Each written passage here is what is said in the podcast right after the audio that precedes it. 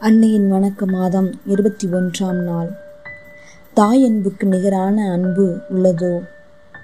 அன்று வேலை முடிந்து வீட்டிற்கு வந்த தன் கணவர் ராஜனிடம் அந்த முதியோர் இல்லத்தில் இருந்து வந்திருந்த கடிதத்தை நீட்டி உங்களை நாளைக்கு அங்கு வரச் சொல்லியிருக்கிறார்கள்.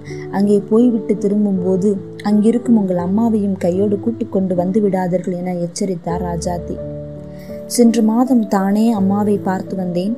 அதற்குள் என்ன அவசரமோ என்று அம்மாவை பற்றிய இனம் புரியாத பயம் ஏற்பட்டது ராஜனுக்கு. அதே நேரம் அவருக்கு மனைவி மீது கோபம் கோபமாயும் வந்தது.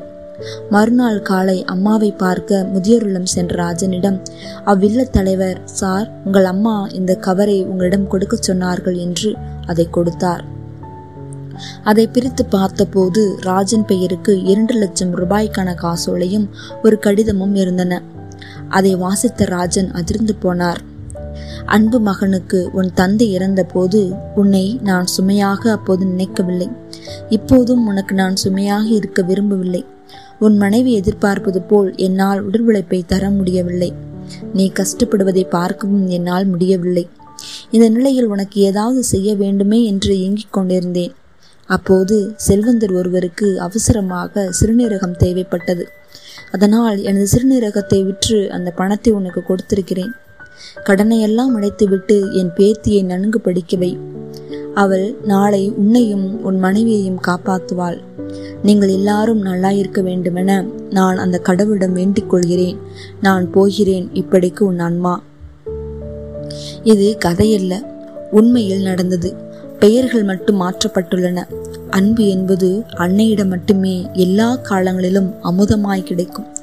தாயின் அன்பை யாருக்காகவும் தள்ளி வைக்க வேண்டாமே. நமது வாழ்வில் அன்னை மரியாவின் பங்கு எல்லை கடந்து இருக்கிறது என்பது உண்மை.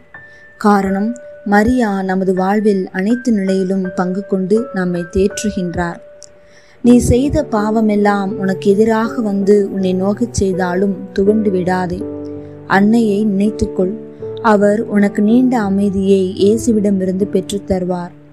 உன்னுடைய துன்ப வேலைகளிலும் வாழ்க்கையின் உறுதியற்ற தருணங்களிலும் ஆபத்தான நேரங்களிலும் மரியாவை நினைத்துக்கொள். அவரது பெயர் உன் உதட்டை விட்டு நீங்காதிருக்கட்டும். அவரது பெயர் உன்னுடைய இதயத்திலிருந்து அகலாதிருக்கட்டும். நீ மரியாவின் பரிந்துரையால் இறைவனிடம் வேண்டிய அனைத்தையும் பெற்றுக்கொள்வாய். அவரின் பாதையை நீ ஒரு நாளும் புறக்கணிக்க வேண்டாம். காரணம் அவரின் வழித்துணையில் நீ ஒரு நாளும் இடறி விழமாட்டாய். அவரின் பாதுகாவலில் நீ இருக்கும்போது யாருக்கும் எதற்கும் அஞ்ச தேவையில்லை. அவர் உனக்கு முன் நடக்கும்போது நீ கலக்கமடைய தேவையில்லை. அவர் உனக்கு அருள் புரிவதால் உன்னுடைய இலக்கை நீ எளிதில் அடைவாய் என்று மரியாவின் மகத்துவத்தை எடுத்துரைக்கிறார் புனித பெர்னார்ட் அவர்கள்.